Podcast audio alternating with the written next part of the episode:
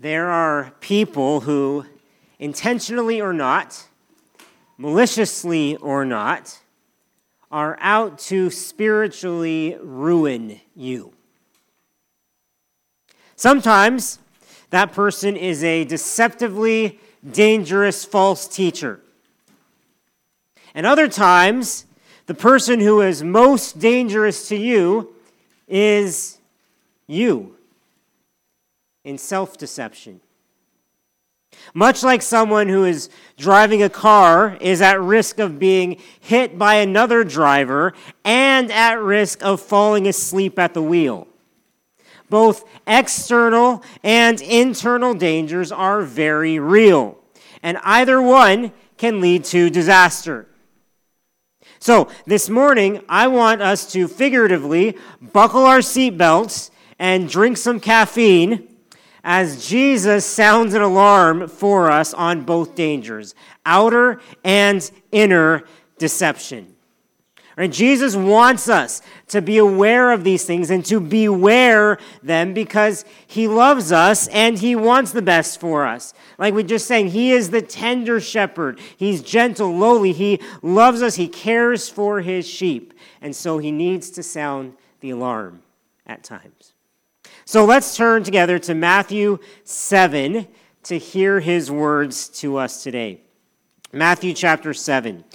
Most recently, in this Sermon on the Mount of Jesus, we read of him giving his disciples the golden rule do to others as you would have them do to you. And then emphasizing that he was the only way, the narrow way into God's kingdom. And in this, we saw that that both the way to live and the way to life are found in Jesus. Now, throughout these chapters, though, there is a continual theme of keeping our eyes on the future. That this life, right now, is not all there is. There is a judgment day, there is life after death and death after death. And we need to live our lives now fully in light of that eternity that is coming.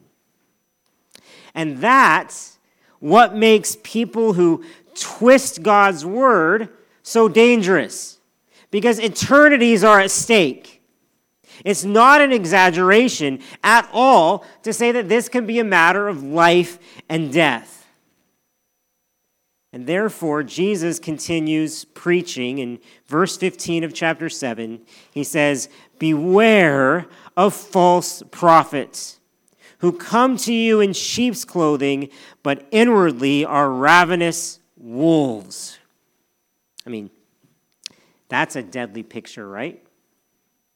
If you saw a nature documentary about a pack of wolves decimating a flock of sheep, ravenous, ferocious, vicious wolves versus slow, stupid, defenseless sheep. It'd be a bloodbath. Right? The, the kids would all be screaming or crying, turn it off. And that's the picture that Jesus uses to illustrate how dangerous certain people are to our faith. Except, even worse than that, these are wolves that don't appear to be wolves. They pretend to be sheep. It says, Beware of false prophets who come to you in sheep's clothing, but inwardly are ravenous wolves. Now, you wouldn't see that exact picture out in nature. But Jesus says we will see this happen amongst his people. There will be those who appear to be believers on the outside, but really they're in disguise. If only we could see inside of them, we would see how they could destroy us. They're not just dangerous, but dangerous and deceptive.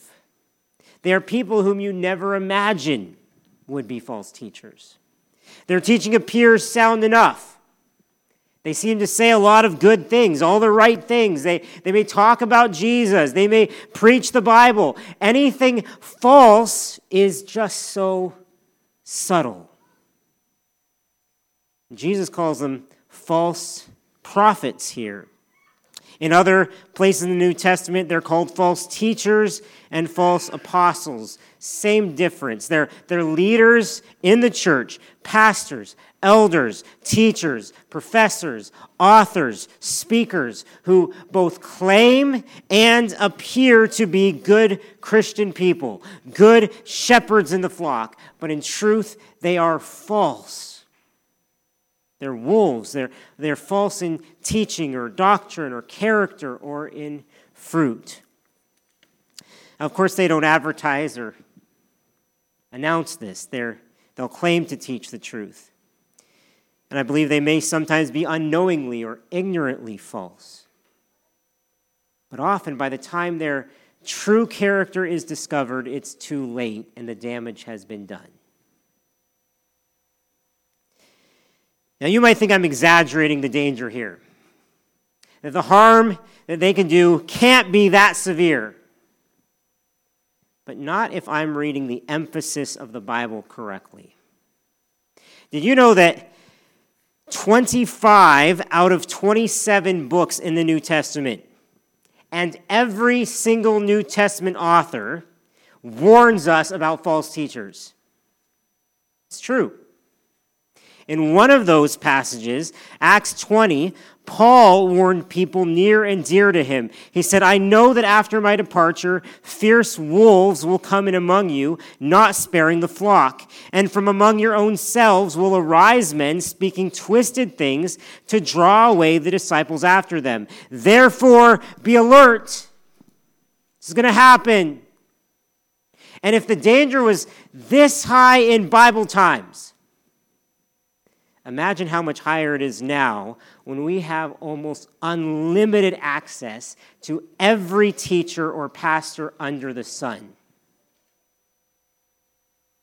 So may we be ever on our guard. Who are we following, listening to, reading, watching? Beware, because your, your very soul and your eternal destiny may be at stake. So take it seriously. Do not think that someone is good, a, good teacher, based on how many followers or likes they get, or how many views their videos get, or how many books they sell.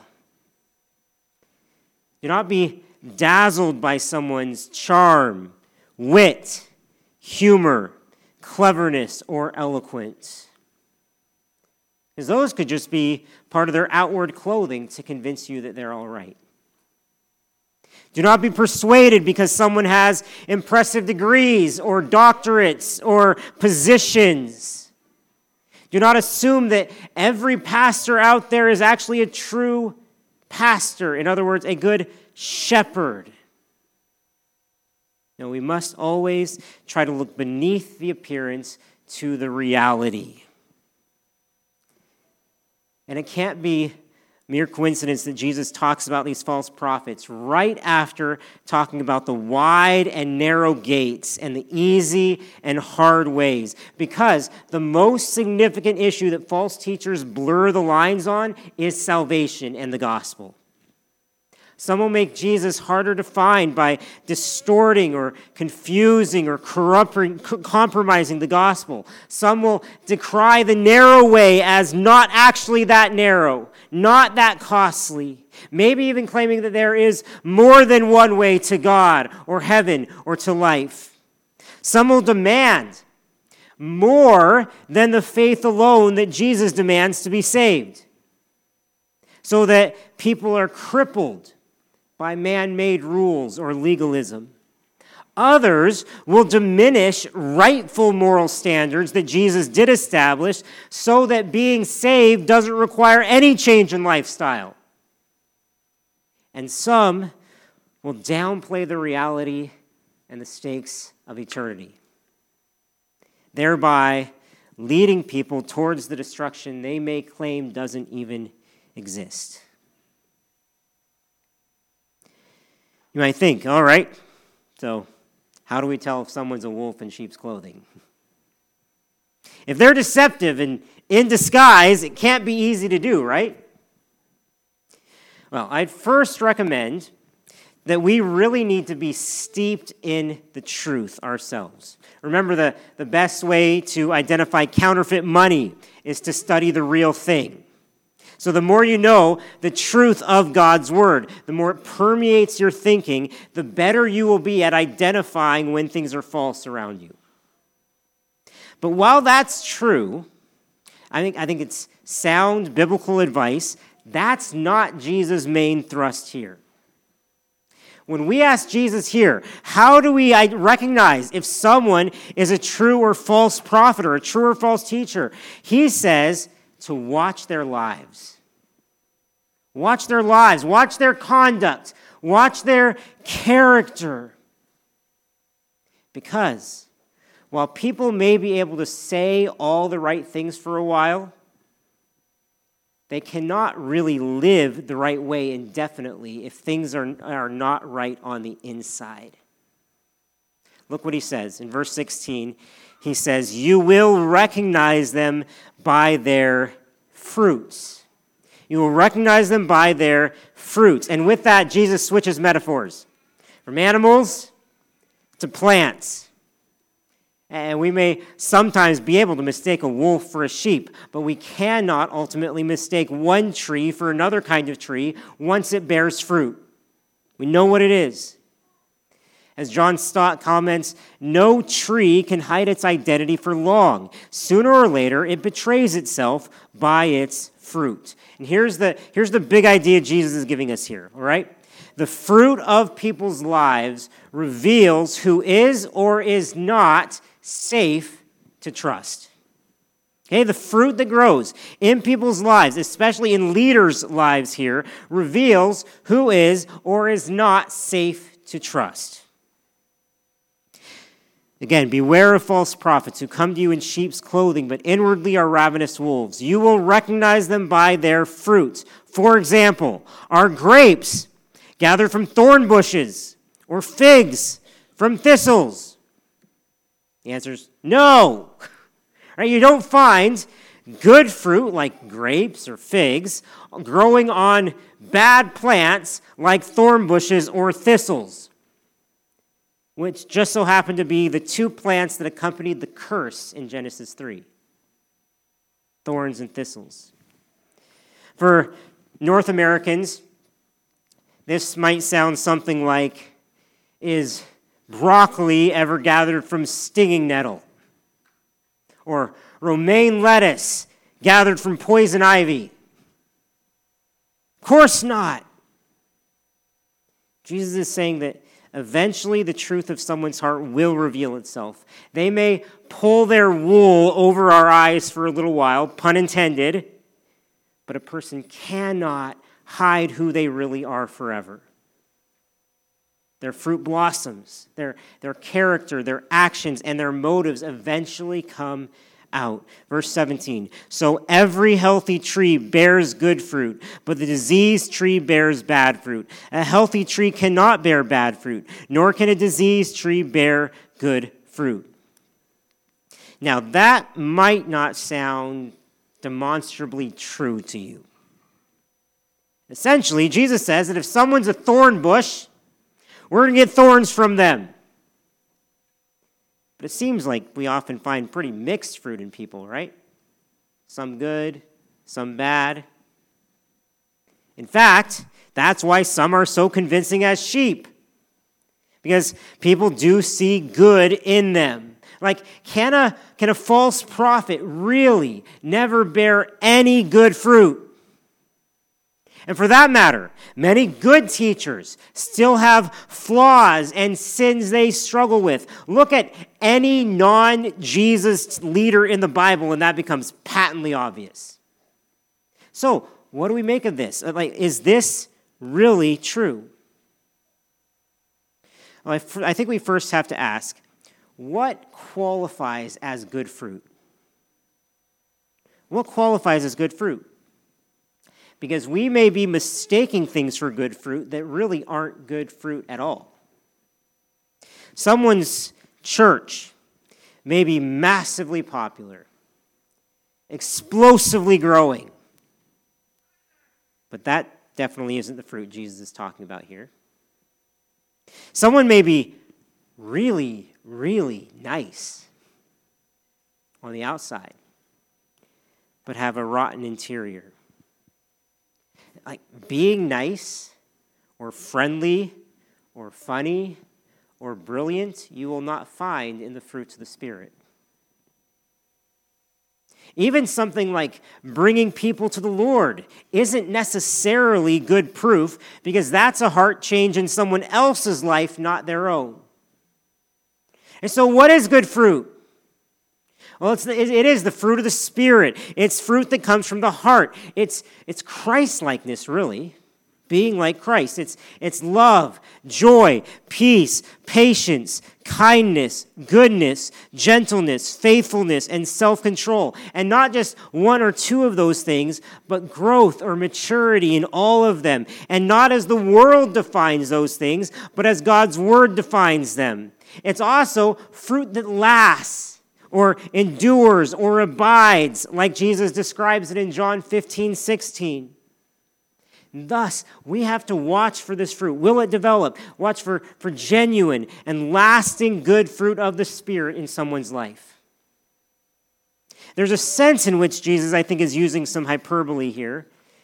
That this, you just can't ever bear bad fruit or bear good fruit. And he does this in order to point us to eternity again. Because true fruit is fruit that lasts into eternity. And if someone doesn't bear true good fruit, they will be judged accordingly, he says. In verse 19, every tree that does not bear good fruit is cut down and thrown into the fire. Thus you will recognize them by their fruits. The fact is that the people, like the fact that people can hide their true character and appear to bear good fruit is basically the point of the sheep's clothing metaphor. Right? The truth can be disguised, at least for a while. But ultimately, it cannot be hidden, especially in eternity. As Martyn Lloyd-Jones explains, there is an indissoluble link between belief and life. The nature will out. That which a man is ultimately in the depths is always going to reveal and manifest itself, and it does so in belief and life. These two things are indissolubly linked together. As a man thinks, so eventually he is. As a man thinks, so he does. In other words, we inevitably proclaim what we are and what we believe. It does not matter how careful we are, it is bound to come out. Nature must express itself. And I'd add, even if it's hidden for many years. So, what does that mean? Can we not tell if someone is legit until eternity? No. Maybe sometimes, but not usually. Most often, it will be exposed in this life. I can think of, sadly, I can think of multiple teachers or pastors who have proven this point true in the last few years. So sobering. Think of the, the megachurch pastor who wrote best selling Christian books that I liked too, who showed his true colors when he abandoned his faith.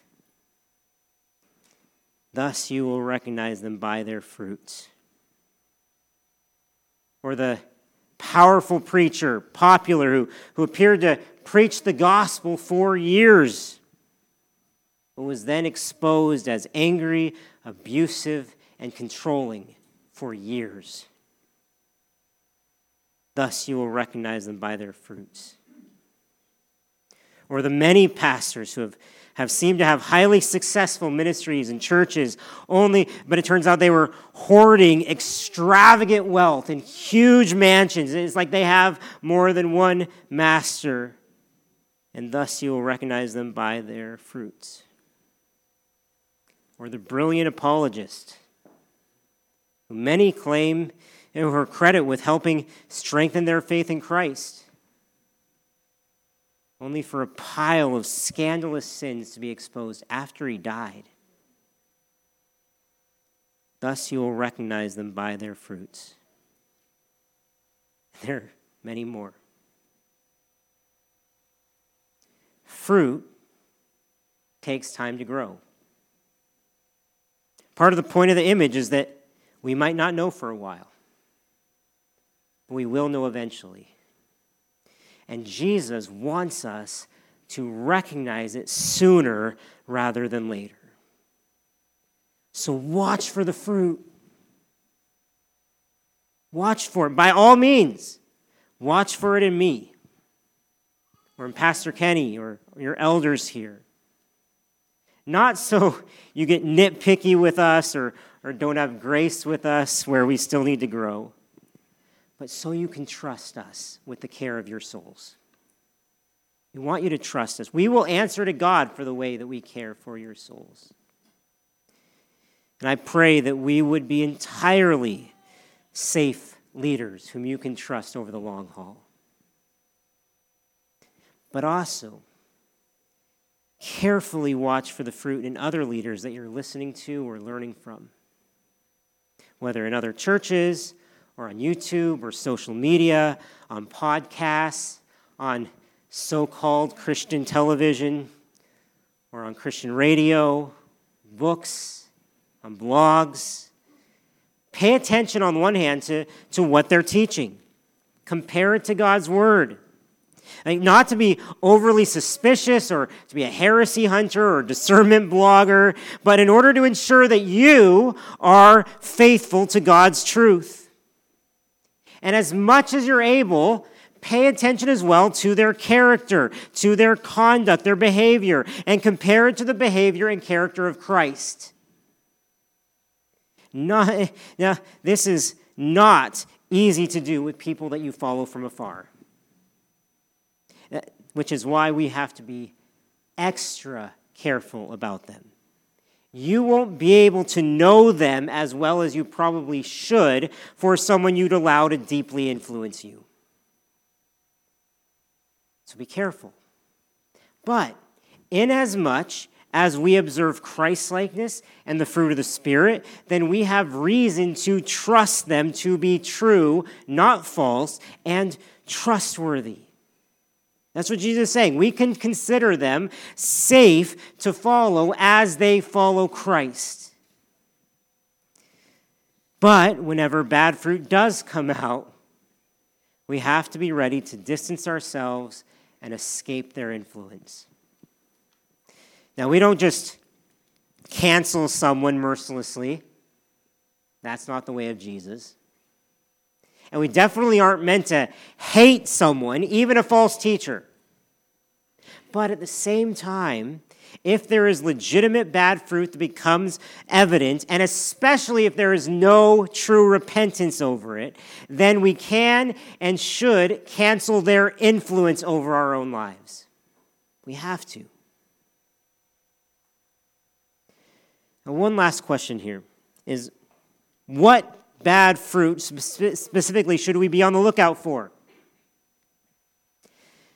Well, if you look at the Bible, one of the biggest features of false prophets in the Old Testament was a false optimism.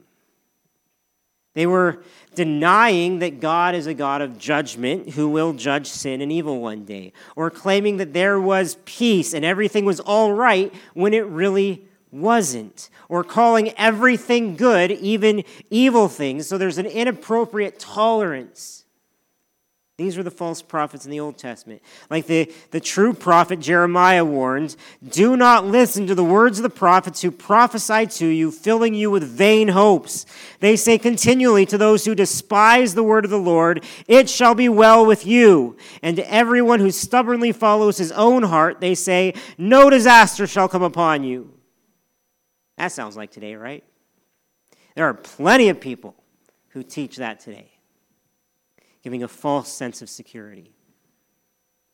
In the New Testament, the primary form of false teaching was corruption of the gospel, corruption of the good news of Jesus. If the, the life, death, and resurrection of Christ are minimized or compromised, watch out. Beware. So, those are some of, some of the kinds of fruit that you're looking for in their teaching or their doctrine. What about their character? What do we look for?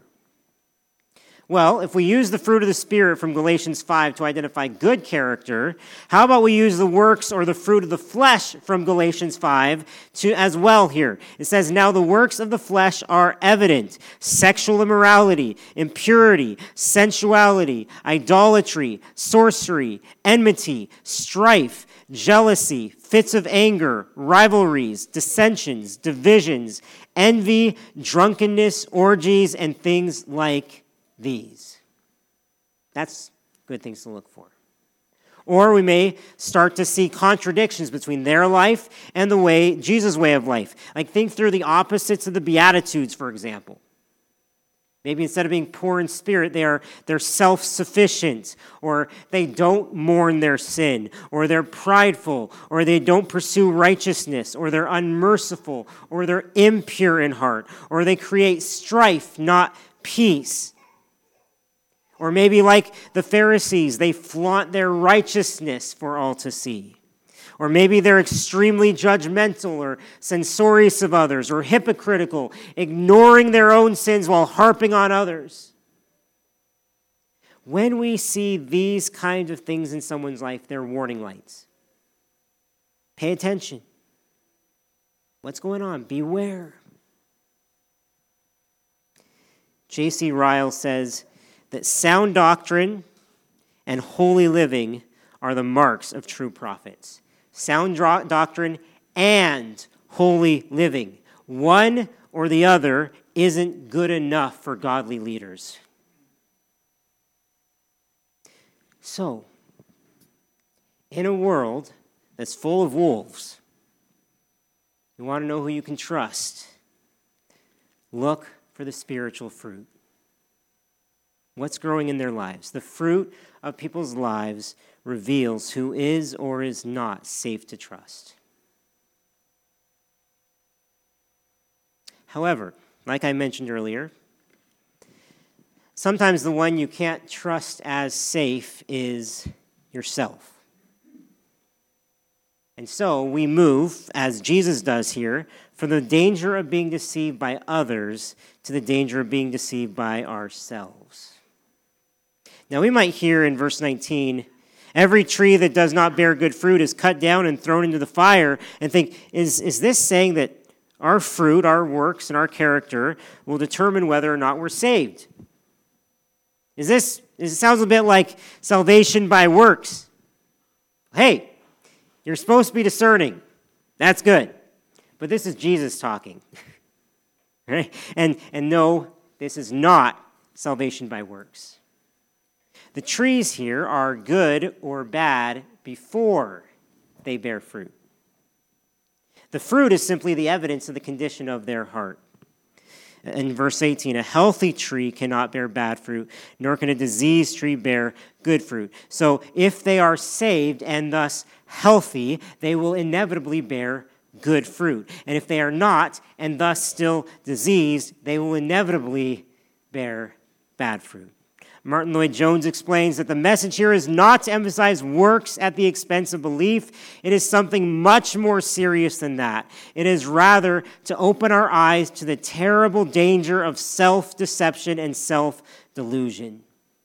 And that becomes all the more evident in the next set of verses, where Jesus talks about how only those who do God's will will enter the kingdom. Look with me. Verse 21. Not everyone who says to me, Lord, Lord, will enter the kingdom of heaven, but the one who does the will of my Father who is in heaven. And Lloyd-Jones goes on to say, Our Lord is emphasizing once more that nothing avails in the presence of God but true righteousness, true holiness, the holiness without which no man shall see the Lord. And if our idea of justification by faith does not include that, it is not the scriptural teaching. It is a dangerous delusion. Whatever we may say or do, we cannot stand in the presence of God if we are not truly righteous and holy. He is showing us once more what true faith really means. So, no, our works don't save us, but they will reveal whether or not we are saved. Here's the point the fruit of people's lives will reveal who is truly saved. The fruit of people's lives, yours and mine, will reveal who is truly saved. Some people have called this the scariest passage in all of Scripture. Look again. Not everyone who says to me, Lord, Lord, will enter the kingdom of heaven, but the one who does the will of my Father who is in heaven. On that day, many will say to me, Lord, Lord, did we not prophesy in your name and cast out demons in your name and do many mighty works in your name? And then I will declare to them, I never knew you. Depart from me you workers of lawlessness. Maybe this is so familiar to you that it doesn't scare you. Maybe it terrifies you. Justin Dillehay says it's frightening to think about going to hell. It's even more frightening to find out too late you're going to hell when you thought you were going to heaven. And still more frightening to think that not just a few, but many will have this experience. Like this, these are not easy words to hear, not easy to accept. If this were anyone but Jesus saying this, we'd have issues. But it is our Lord Jesus Himself who says them. Our gentle, lowly, tender shepherd. and therefore we must take them to heart. I firmly believe, however, that this passage should not scare true believers. It may, but it shouldn't. Because if you truly believe in Christ, if you truly love Him and follow Him, you absolutely will do the will of our Father in heaven albeit imperfectly for now. You will do this because Jesus perfectly did the will of his Father in heaven and died for all of your sins. And you are united to him and clothed in his righteousness and holiness. So not only are you holy in God's sight, but with the Holy Spirit inside of you, good fruit is inevitable. So you don't need to be afraid of Jesus' words here. They're not meant for true believers. However, however, some of you really need to ask today if that does describe you. Because one thing that's crystal clear here is that it is possible to make a false profession of faith in Jesus. That's what saying Lord, Lord really means. It's a profession of faith. It's verbally confessing Him as Lord, Jesus as Lord with your mouth. And Lord, Lord sounds good right? It's, it's polite, it's accurate, it's orthodox, it's enthusiastic, it's public, and truthfully, it is good, right? Everyone should say, Lord, Lord, confess Him. That's good. But it's not just some correct password to get to know to get into heaven one day. Evidently, many will claim Jesus as Lord and yet not follow him as Lord in their heart. What they say with their mouth does not match what they believe in their heart. They will say they believe in Jesus, but they do not really live for Jesus. Their verbal profession will only be camouflage for disobedience. An intellectual assent or talk without truth will save no one. Now, this means that some people think they're Christians, but dreadfully, they are not.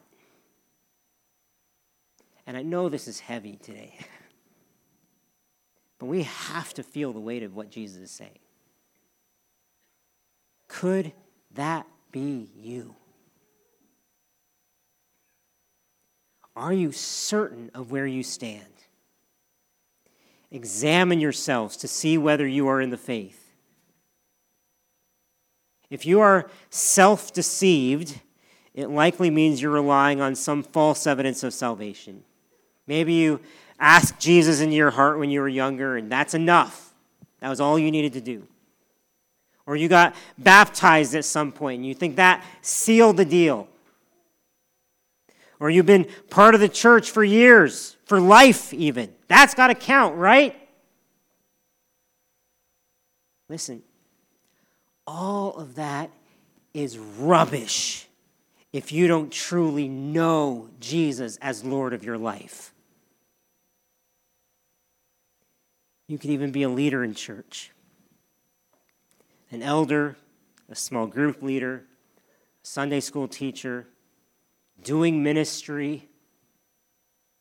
And one day you could point to a portfolio of things that you did in Jesus' name. Lord, Lord, did we not prophesy in your name, cast out demons in your name, do many mighty works in your name? Like sometimes your works may even be supernaturally spectacular, but it won't matter because you tricked yourself into thinking that you were saved. When you thought you were doing good, you were working evil. And then I will declare to them, I never knew you. Depart from me, you workers of lawlessness. I spoke with someone recently who told me he was this person. And for years, saying, Lord, Lord, active in church, in our church, active in ministry, and from all appearances, a good person. One day, God opened his eyes, softened his heart, and he realized he was not. He had been self deceived, and he desperately needed Jesus to change his heart. I am certain there are others of you like that listening to me right now. I don't want to stir up fear of you not being assured of your faith today. You may think that's what I'm after. I'm not after that. I don't want you to be unassured of your faith. I want to build up confidence that you have come to Jesus and that He is your Lord. Don't take any chances with this. Right? Renounce your confidence in yourself today and put every ounce of confidence in Christ, who is Lord. He died for your sins, so you need not flounder in them or fear hell for them any longer. He rose to give you life, so you need no longer be hopeless or joyless or anxious about this life. He is coming back again, and when he does, will he find true faith on the earth? I want you to, if you want to do the Father's will, you will first and foremost enter through the narrow gate that is Jesus, surrendering your entire life to the Lordship of Christ and the way of Jesus. And if you do, you will enter the kingdom of God one day, the kingdom of heaven. In a sense, you enter the kingdom even now as Jesus becomes your king. And when you truly do this, not in pretense, not in pressure from others. When you truly come to Jesus, your life will never be the same. Guaranteed. Like if you came to Christ once, but nothing really changed about you, maybe you didn't really come. But you can come today. Acknowledge Him Follow him as Lord. Like if you hear this and you feel condemned by this passage, confess that to the Lord. Right? Turn away from your sins once and for all. Expose them to his light. Turn to Christ as Savior and Lord today. And if you want to do that, whether you're brand new or I've known you for years, I would love to help you with that. Turn to Jesus. Please come talk to me. I'd love to discuss or, or pray with you. But the point is listen, you can't just give Jesus your devotion today. you have to give him your life. Are you willing to do that? Have you done that? And if so, praise the Lord for his grace in your life. Some of you are still afraid. You're worried about whether or not Jesus is really your Lord. I love what Justin Dillehay, how he responds to our worries here. He says, when reading this passage, it can be tempting to throw up our hands. Who then can know if they'll be saved? It sure seems like a huge gamble. You do your best to follow Jesus, but who knows whether you'll get smacked down at the end. But that's not Jesus' goal here. He's not trying to confuse us or rob us of assurance. True, he doesn't want us to be deceived, but neither does he want us to live in terror or uncertainty about our final state. that's Jesus. He doesn't want us to be in uncertainty or terror. Those who do, do the will of the Father in heaven are those who follow what Jesus taught. Like it's those of us uh, who, in summary, do to others as we would have them do to us. Those who have an inner, deeper righteousness that surpasses the Pharisees, a righteousness that we can only truly practice once we're born again. So if you've been born again, you have the Holy Spirit. Like, like when, when you hear Jesus' demands, they may at first seem lofty or unattainable, but they're not.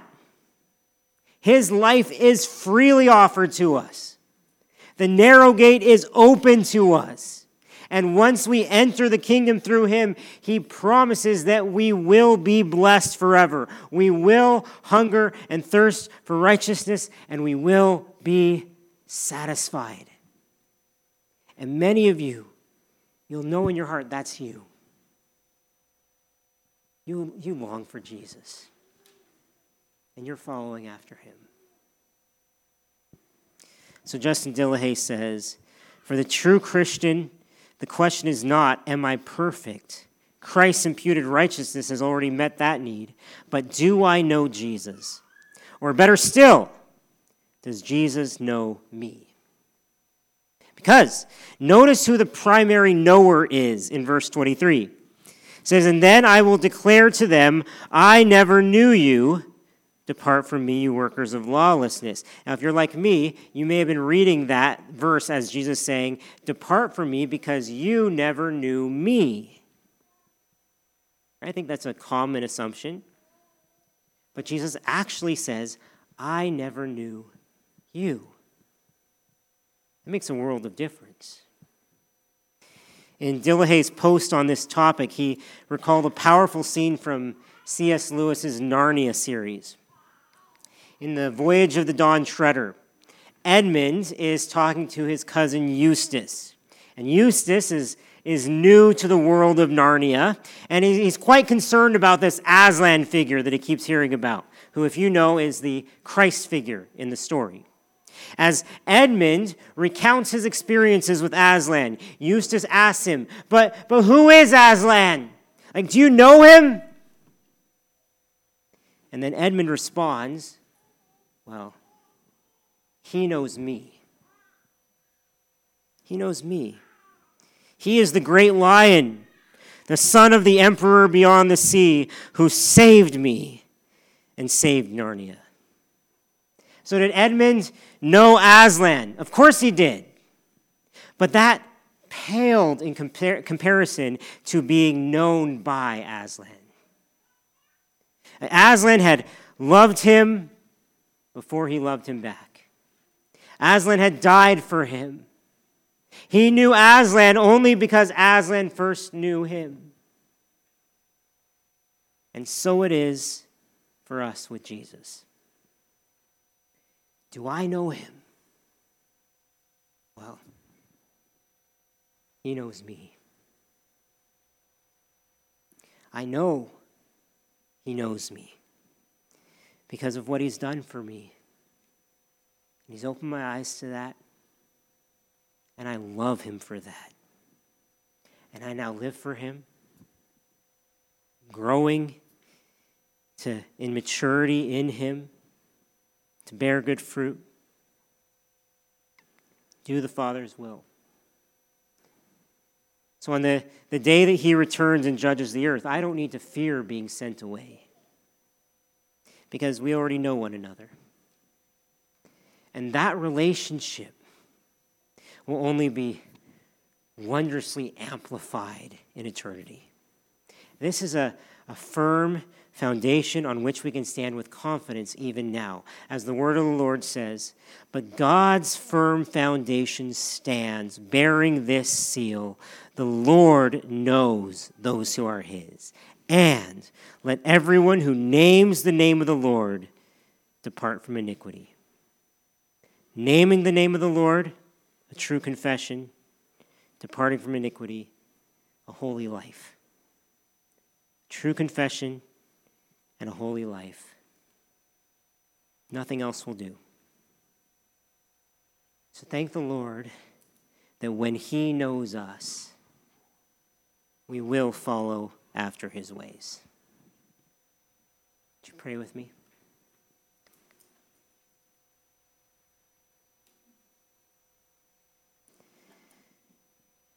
Father in heaven, wherever you know there is true faith this morning in your children, would you not cast doubt on that, but fill us with assurance of how much you love us, how you know us now. May we be blown away by your grace to us. And wherever you know that things are false, would you expose that in people's hearts today? Would you lead them to repentance in your kindness? May we experience your mercy once again this morning. We pray this in Jesus' name. Amen.